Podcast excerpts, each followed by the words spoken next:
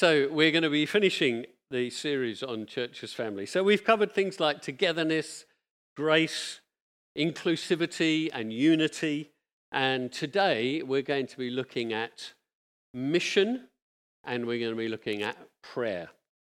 So, we want to be a loving, authentic family on a mission. And we want to be a loving, authentic family who believe in prayer and are dependent in prayer on our Heavenly Father. So, we're going to be taking a bit of time looking at mission and talking a bit about prayer. And I'm hoping that at the end there'll be opportunity for us to pray. We're going to gather into small groups and pray together. Uh, but before we get into that, let's pray. Father, we do want to bring uh, Quincy before you, Lord. We pray that you'll put your hand upon him, that you will cause this infection to go, uh, that uh, whatever it is that's causing him to feel so rough and coughing and so on, we, we pray now. Let your Holy Spirit rest on him. Let healing come in Jesus' name. And Father, I pray, let the words of my mouth and the meditation of all our hearts be acceptable in your sight in these moments. In Jesus' name. Amen. Amen. So we are a family together on a mission. Now, it's interesting that Quincy should have put that in his notes together on a mission, because that's a phrase that I've known for decades. It's a phrase that was used back in New Frontiers for our leadership conference in Brighton, where we, we stated it. It was the title of the conference. We are together on a mission. We're a group of churches, we're a family of churches together on a mission. And now, as we've uh, divided up into different spheres, and we as New Ground are a family of churches. And we as King's Church Oxted are part of that family, and we as a family are individually part of one another. And we are all down the line on a mission together because of what God has spoken to us. And so I just thought it was very interesting that he should use that phrase. And it reminded me that, you know, when I talked just earlier about an offering and we're going to give away our offering to New Ground, you know, it's family. It's not just an organization. Oh, we're, oh, oh, yeah, we've got to give our money away. We're going to give it to New Ground. We've we just found this. It's no, it's us. It's who we are. And we can do more together than we can apart. So, you know, if we're thinking about church planting, so Pete and Sarah Benton from East Grinstead are church planting in Berlin. You know, and we can give some finance that helps that happen. You know, it's a bit like when your cousin gets married. You know, you want to you want to give them a present. You want to help them on their way. You want to start their married life well together. And so you you say, oh, yeah, I can. You know, let's give them something. Let's help them. When you hear about family in trouble, you, you get involved, don't you? Well, that's what we're doing. We're not just having an offering, we're helping our family achieve the things that God has asked us to do because we can do more together than we can apart. We are together on a mission as a bigger organization of New Frontiers and as this tiny little organization here. We're a family together on a mission. That wasn't in his notes. But we are prompted to be on a mission by what Jesus has called us to do. You know, we when uh, when Jesus called his disciples, he said, "Come, follow me," and so that's what they did. They followed after Jesus, and then he sent them out and he said, "When you go, you want to heal the sick and raise the dead and cast out demons." And they they came back and they said, well, "That's amazing." That's what happened. You know, and however you found Jesus, let me tell you, he found you. And so he said to you, Come, follow me. So we respond to him. And so we're in that same position. And then when Jesus called his disciples after his death and resurrection, he said, Meet me on this mountain. I've got something to tell you. And we find it in Matthew 28. Here it is. Then the eleven disciples went to Galilee, to the mountain where Jesus had told them to go. When they saw him, they worshipped him, but some doubted. Then Jesus came to them and said, All authority in heaven and on earth has been given to me. Therefore, go. You know, we talk about go and make disciples, don't we? It's so important, that first bit. All authority is given to him. And he says, Go and make disciples of all nations, baptizing them in the name of the Father and of the Son and of the Holy Spirit, and teaching them to obey everything I have commanded you. And surely I am with you always to the very end of the age. That's the instruction that Jesus gave his disciples, and that has rolled down over the generations until it comes to us. And we receive that because we're part of that, teaching them to obey. That's what's happened down through the generations. So one disciple has taught another the commandment that Jesus has given us, and we've heard it and received it. And so we are together on that mission, bringing the kingdom of God wherever we go. You, me, each one of us, oldest to youngest, we're part of that. We are kingdom bringers wherever we go. Now, I imagine when those disciples heard those words, before it said, they, some worshipped, some doubted. You know, you wonder what they may have thought when they heard that. Go to all nations. Well, there's just 11 of us. you know, there's just 11 of them. They might have thought, well, there's a few more that might be with us. Go to all nations. How are we going to do that? How is that possible? But Jesus had the answer. Uh, he disappeared. I, I, it always strikes me when you sort of dig into scripture in that way. You think he's given them this task to do, which is huge. All nations, only 11 of them, and then he disappears into heaven. And he said, Wait, wait. Because he said, I'm going to be with you always. And then he disappeared. But then, 10 days later, the Spirit falls on them. And so it's the Spirit of Jesus who goes with us every moment of every day the supernatural empowering of the Spirit of God set them aflame. And it enabled them to do things that they would not otherwise have been uh, even thought possible. Powerful displays of praise and teaching. Some specifics. We, we prayed for healing this morning. Peter and John were going up to the temple I, they said, We haven't got any money, but we give you what we have. Get up and walk. what about that to transform somebody's day? What would you rather have? A fiver or be healed? Amazing. Peter went to Joppa, I think it was, and some people came to him and said, Oh, can you come? There's this lady called Tabitha uh, or Dorcas, and, and oh, she's not very well. By the time he gets there, she's died. And so he says, Clear the house. He kneels down and he raises her from the dead. I'd love to see that. I'd love to see that in my lifetime. Somebody raised from the dead. I've heard of it. I know it happens. I'd love to see it. Angelic encounters. Peter's in prison. And then an angel appears and leads him out of prison sort of through the doors. And then Philip. What can we say about Philip? He was in one place and then he was in another place. This is what the Spirit of God enables us to do.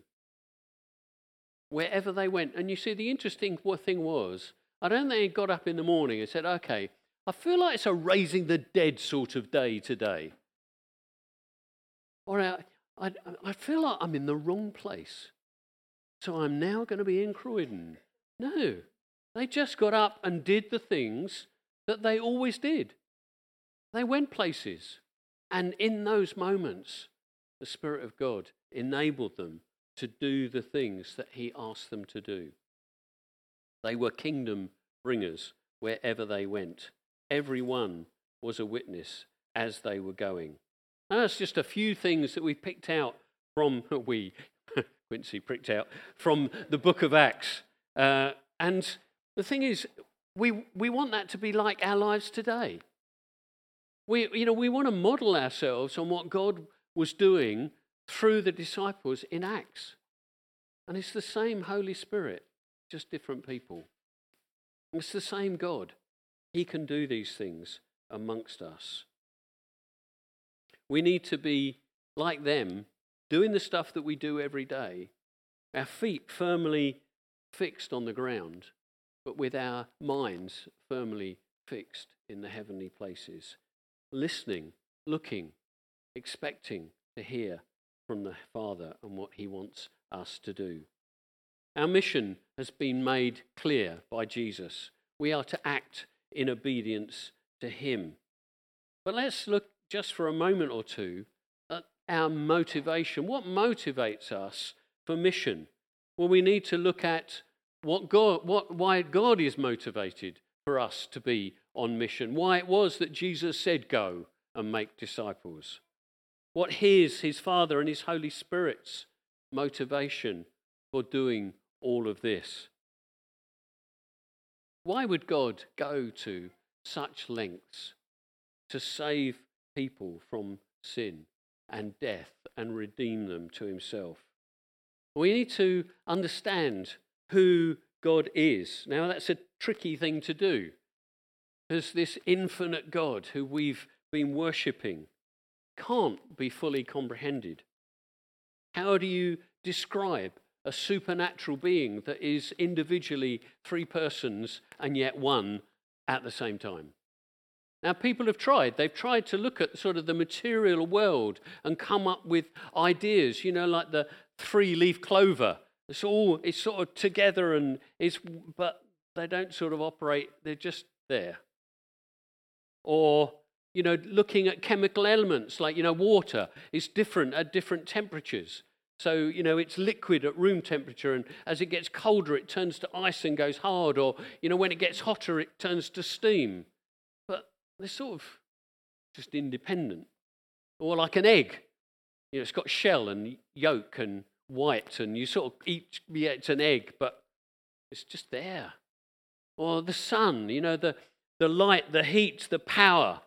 Yeah, they're individual. This comes from the sun, individual elements, but they don't interact together. You don't see the light of the sun saying to the heat of the sun, I'm going to work with you today. It's, it's just impossible to describe the Trinity effectively. But we can look at what God says about himself in the scripture. In John's gospel, John makes an invitation to his readers to believe in Jesus.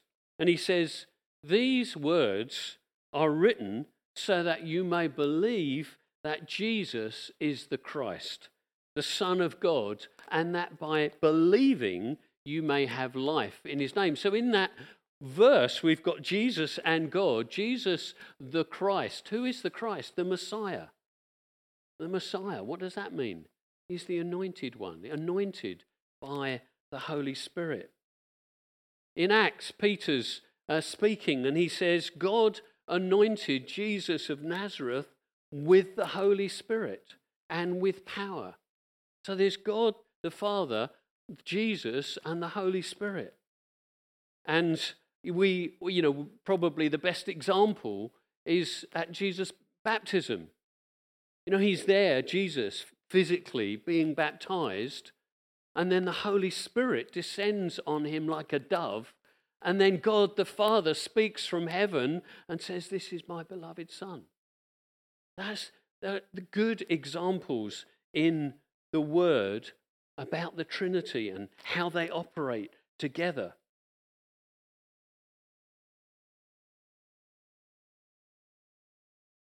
But why did God make us? Why does He draw us in?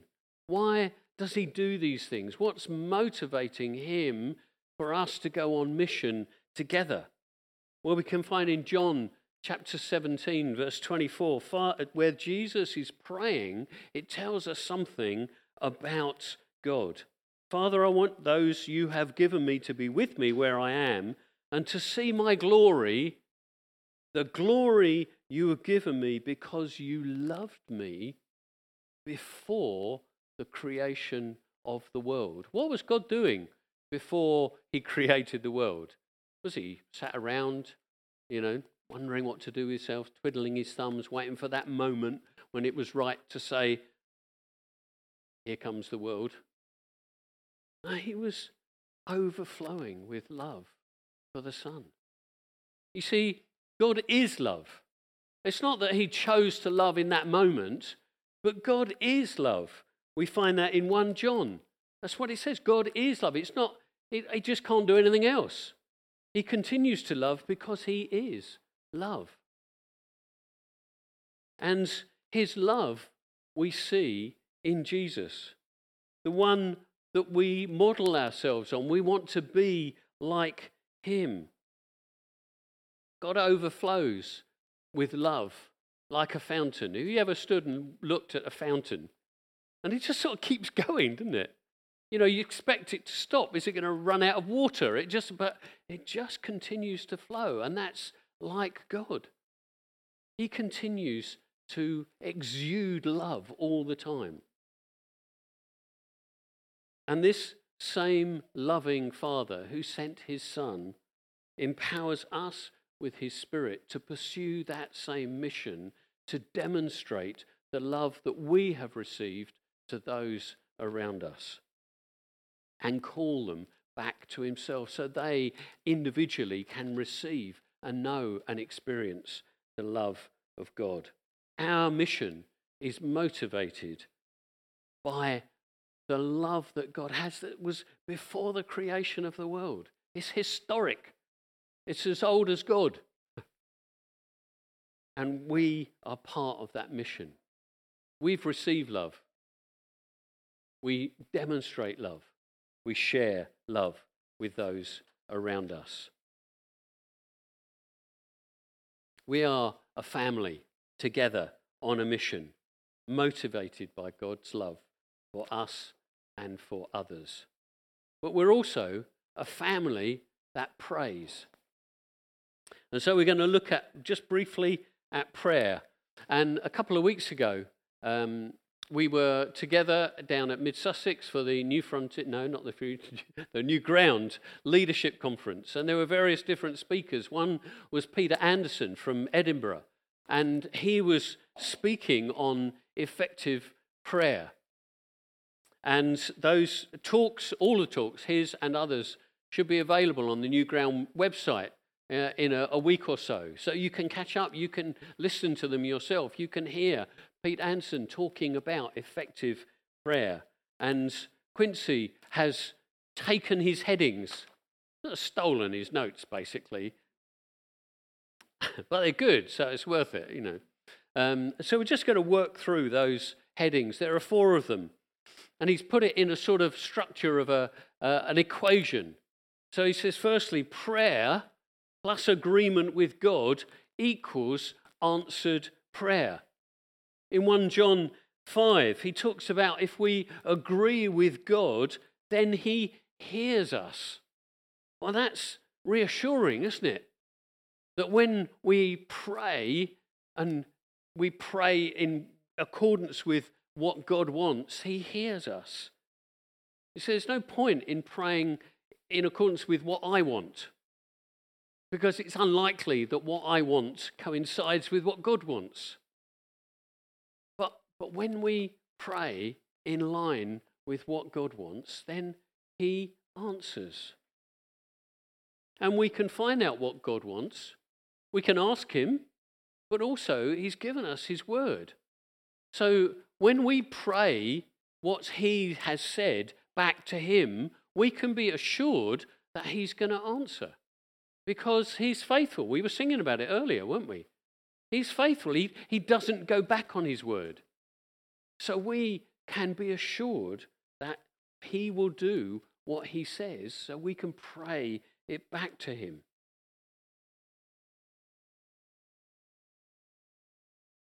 And also, we can hear the voice of God. We can be sensitive to the Holy Spirit and be guided to pray what He wants. It's one of the things that I always try to do. I often fail, but I always try to do. When I come to pray, I try to hear first. Right, you know, you think about praying as being speaking, but I, I try and listen because to be honest, I found that it doesn't really matter what I want. It's much more important to know what God wants. And so we can hear. And then we can pray. We can pray in tongues. Praying in tongues is guaranteed to be what God wants because it's the language that He's given you. He's, he's actually put the words in your mouth. So when you pray in tongues, you can be assured that what you're praying is in line with God's will. Now, you may not know what it is.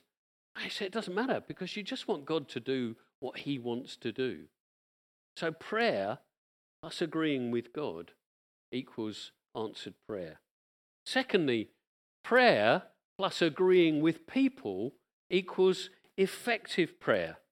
Now, this is fascinating there's, there's, there's, a quote here that I've been looking for that I want to use next Sunday. And I picked up Quincy's notes, and there it is. It's amazing. I would never have found it. This guy is called Arthur Tappan Pierson. Now, there's a name to conjure with, eh?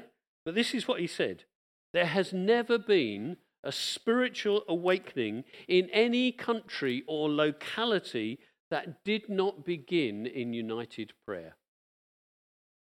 Isn't that a fabulous quote, eh? There's never been a spiritual awakening in any country or locality that did not begin in united prayer.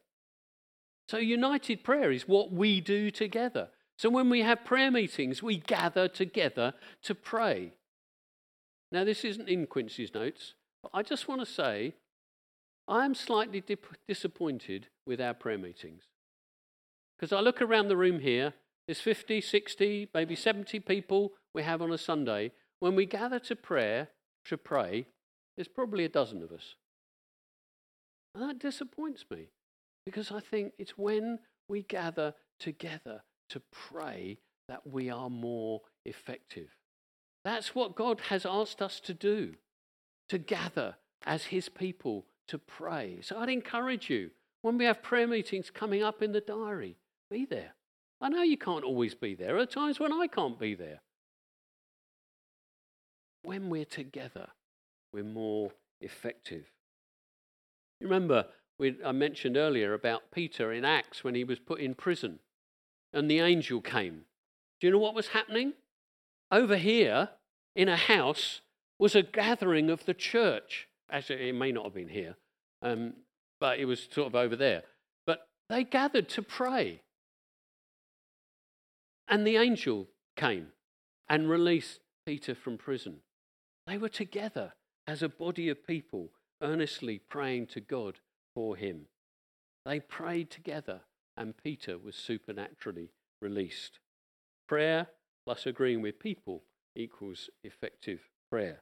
Thirdly, prayer plus fasting equals effective prayer. Why do I have to do this? In Daniel 10, we find Daniel fasting. And he's seeking God. And what happens? He gets this amazing vision of what God is going to do. You see, when we fast, we're effectively humbling ourselves. We're saying, I'm no longer important, you are important. It makes you vulnerable, but it makes you dependent, dependent on God. It removes our pride and our strength. And that humility opens the way for God to move. Prayer plus fasting equals effective prayer. And then finally, praying plus perseverance equals effective prayer. I don't know whether you've read any of George, Buller's, uh, George Muller's books. Uh, his autobiography talks about the orphanages that he established in Bristol probably a couple of hundred years ago. And they're remarkable, amazing stories of a man who prayed in stuff that he didn't have. And he just kept going. And basically, he says, I'm going to keep praying until I see it. There's one story where he, he gathers all the children in the orphanage for lunch. And his helpers say to him, Why are you doing this? We don't have any food. There is nothing in the kitchen. Why are you getting the children together for lunch? He said, Because God will provide. And so he, he stands and he prays. He says, he says grace effectively. Thank you, God, for what we're about to receive. And there's a knock on the door, and there's somebody standing there saying, I've got a load of food for you. It's amazing. That perseverance, pressing on, even when you know, we don't see it, we don't see it, we don't see it, we keep going. I'm going to talk next week about people who were praying for 20, 30, 40 years to see God break through. That's perseverance. We must keep praying. We must keep praying together, persevering, pursuing God for what He wants. We're a family on a mission. We're a family that prays. So let's do that just for five minutes. Uh, I'd love us just to gather in groups of five, six. Uh, we got some scriptures going to go up uh, on the screen that you can use to uh, pray, pray about our mission, pray about um, Bertie, pray for Quincy, pray that uh, we'll pray more pray that we'll see God break through. Wouldn't it be great to see some people saved before Christmas in our carol service? People that you are inviting to come to the carol service will not just come but get saved. Or just get interested in church and say, I'd, I'd quite like to come back again. There's some good things to pray for. Let's take a few minutes together.